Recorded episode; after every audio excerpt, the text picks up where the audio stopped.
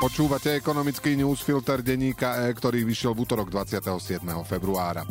Vojenská obraná aliancia, ktorej súčasťou je aj Slovensko, je od včera silnejšia. Maďarský parlament konečne po dlhom taktizovaní premiéra Viktora Orbána schválil vstup Švédska do NATO. Maďarsko bolo poslednou krajinou, ktorá pristúpenie Švédska ešte neratifikovala. V posilnenej aliancii však slabne pozícia Slovenska. Víkendové komentáre premiéra Roberta Fica pred včerajším stretnutím spojencov v Paríži k pomoci Ukrajine šokovali polského premiéra Donalda Tuska tak veľmi, že zapochyboval, či má V4 ešte vôbec zmysel. Stretnutie v Paríži malo podľa francúzskych hostiteľov ukázať jednotu Európy pri podpore Ukrajiny, no napríklad generál vo výslužbe a opozičný politik Pavel Macko tvrdí, že po Ficových vyhláseniach by na mieste francúzského prezidenta Emmanuela Macrona a českého premiéra Petra Fialu pozvania pre slovenského premiéra zrušil. Existuje riziko, že obsah rozhovorov bude vedieť Moskva skôr, než pristane Ficovo lietadlo, napísal Macko. Dnes sme pre vás pripravili ekonomický newsfilter na 1300 slov a pripravil ho Oliver Brunovský. Ja som Braňo Bezák.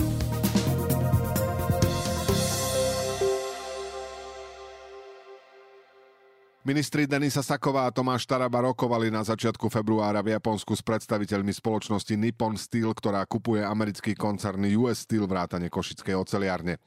Z rokovania v Tokiu zatiaľ zverejnili len málo konkrétnu informáciu, podľa ktorej začali diskusiu o budúcnosti US Steel Košice, no keďže Nippon Steel, citujeme, neočakáva uzatvorenie celej transakcie skôr ako v 3. štvrť roku 2024, nebude môcť tak skoro vyhodnotiť realizovateľnosť svojich plánov. Ak chce košický závod zostať konkurencieschopný, bude musieť v najbližších rokoch zainvestovať viac ako miliardu eur do modernejších pecí, aby produkovali výrazne menej emisí. Inak za ne fabrika bude musieť platiť čoraz vyššie penále v podobe emisných kvót. Slovenské vlády deklarovali záujem podnik podporiť, pretože ide o najvýznamnejšieho zamestnávateľa vo východnej časti republiky a dekarbonizácia by aj Slovensku pomohla splniť ciele únie na zníženie emisí. Na dekarbonizáciu oceliarní je pripravených 300 miliónov eur z modernizačného fondu a ďalších 300 miliónov by mohlo ísť z plánu obnovy. Lenže tie treba vyčerpať najneskôr v roku 2026. Problém je, že US Steel s modernizáciou ešte ani nezačal a odpredaj koncernu Japoncom to ďalej komplikuje. Potrebujeme odpovede na dve otázky. Poprvé, či v prípade, že zbehne transakcia Japonci Košice naozaj chcú, ak áno, potom zostáva na stole, v akej podobe bude urobená modernizácia košických oceliarní, pretože tam je viacero technických riešení. Povedal Enviro minister v nedeľu v televízii Markíza. Podľa neho je v hre aj alternatíva, že slovenskú fabriku by na istý čas odkúpil štát. Peniaze vieme na to nájsť. Tvrdil bez ďalšieho spresnenia, no zároveň priznal, že štát by nemal byť dlhodobý vlastník. Nemáme na to manažment a je to náročný biznis, povedal. Kúpiť železiarne vzhľadom na stav štátneho rozpočtu sa mi zdá mimo realitu, hovoril Karel Hirman, bývalý minister hospodárstva. Ani podľa neho štát nemá znalosti na nevyhnutnú modernizáciu fabriky. Tie má iba veľmi úzky okruh renomovaných oceliarských spoločností na svete a z krajín, ktoré sú navyše spojencami a sú transparentné, je Nippon Steel a zda jedinou alternatívou. Ak by košické oceliárne nakoniec neskončili v rukách Japoncov, vhodným kandidátom by mohli byť aj slovenské subjekty, ktoré vlastnia aktíva v Čechách a vedeli by tak takúto fabriku úspešne riadiť a rozvíjať. Myslí si generálny riaditeľ OFZ Branislav Klocok. Ani on však neschváľuje, aby štát investoval verejné zdroje do vlastníctva firiem, ktoré neprodukujú výrobky výhradne verejného záujmu. Aj ďalší expert Peter Kamarás si myslí, že Nippon Steel by bol najlepšou alternatívou. Ak by investoval do fabriky 2 až 3 miliardy eur, urobil by z nej najlepšiu a najčistejšiu hutnickú fabriku v Európe. Pripomína, že v posledných rokoch oceliárne v okolí krachujú a trh sa čistí a tak dáva stále väčší význam zostať v tomto segmente podnikať. Hirman zdôrazňuje, že oceľ je strategický materiál a štát by nemohol oceliárne predať ďalej do hociakej krajiny. Na to bude určite dohliadať EÚ, zvlášť v tejto situácii, spresňuje.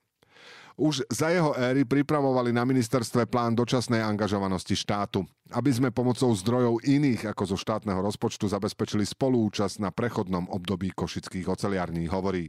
Vláda by tak garantovala využitie európskych peňazí a súčasne slúbila majiteľovi Huty, že bude mať podporu štátu. Ratingová agentúra Fitch koncom minulého týždňa potvrdila Českej republike hodnotenie na úrovni AA- a zlepšila jej výhľad z negatívneho na stabilný. Aktuálny rating tak zodpovedá štvrtej najlepšej známke. Slovensku Fitch v decembri rating zhoršila o jeden stupeň na A- so stabilným výhľadom. Rozdiel medzi známkami oboch krajín je už trojstupňový. Stav verejných financií sa v oboch krajinách po pandémii a energetickej kríze zhoršil. Vývoj sa však uberá opačným smerom. Zatiaľ, čo česká vláda v Lani presadila balíček opatrení, ktoré za dva roky ušetria skoro 150 miliárd korún, čo je zhruba 6 miliárd eur, kabinet Roberta Fica zvýšil výdavky aj rozpočtový deficit.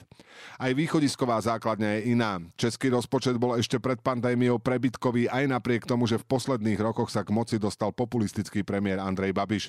Na Slovensku bol v deficite po celých 12 rokov vládnutia kabinetov vedených smerom. V Česku sa situácia takisto počas pandémie zhoršila. Deficit dokonca prevýšil európsky limit povolujúci najviac 3% HDP. No energie sa v Českej republike dotovali o mnoho menej ako na Slovensku a tak v Lani sa už schodok zhoršil len mierne podľa Fitchu na 3,3%.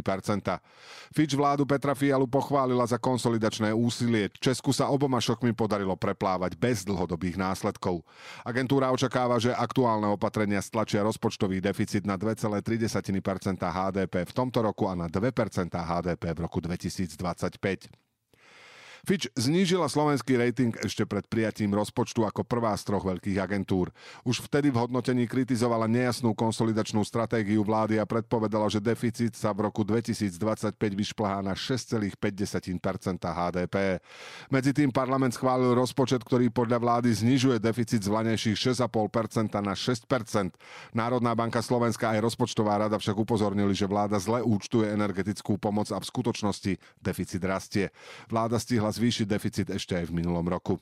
Riziko, že Fitch budú nasledovať aj zvyšné ratingové agentúry z Veľkej trojky narastlo aj potom, ako Európska komisia pozastavila posudzovanie ďalšej slovenskej platby z plánu obnovy.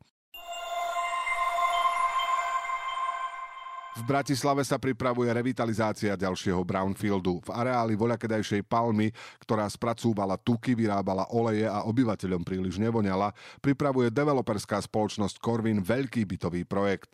Povoľovacím úradom na posúdenie vplyvov na životné prostredie predložila projekt na prebudovanie vyše polovice areálu s rozpočtovými nákladmi 175 miliónov eur. Zatiaľ je v ňom nakreslených takmer 800 bytov a 1300 parkovacích miest. Vzniknúť majú 4 kompaktné bytové bloky s veľkými vnútornými nádvoriami. Budovy majú mať 4 až 9 nadrozmerných podlaží a nahradia 17 starých priemyselných objektov. Developer však zachová a zrevitalizuje bývalý obilný mlyn, lisovňu olejnín, obilné silo a zámočnícku dielňu a prebuduje ich na kino, administratívne priestory, ateliéry a reštaurácie alebo bary. Bratislava je ešte stále charakteristická málo kompaktnou výstavbou. Sídliská sú rozťahané do diálky na všetky svetové strany, hoci vnútri mesta sa nachádza mnoho zanedbaných nevyužitých areálov po bývalých fabrikách, skladoch alebo nekvalitných firemných budovách. Zahusťovanie mesta a prebudovanie brownfieldov na bývanie môže preto ďalšiemu rozvoju mesta pomôcť a prinesie aj kvalitné byty, ktorých je v hlavnom meste nedostatok. Niekoľko projektov z posledných rokov zároveň ukazuje, že pri takejto revitalizácii sa dajú zachrániť aj hodnotnejšie staré staré priemyselné objekty, ktoré zároveň novým bytovým projektom môžu vtlačiť osobitý charakter. Na záver v krátkosti. Protesty farmárov ďalej komplikujú situáciu v Európskej únii. Poľskí farmári po tom, čo minulý týždeň vysypali z vagónov 160 tón ukrajinského obilia, blokujú aj príjazd k poľsko-slovenskému hraničnému priechodu v okrese Svidník. Na jednom zo skorších protestov sa dokonca objavil nápis Putin urob poriadok s Ukrajinou a Bruselom.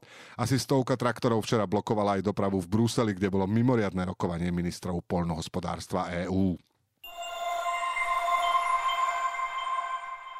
Šéfka Svetovej obchodnej organizácie vyzvala na prijatie reforiem.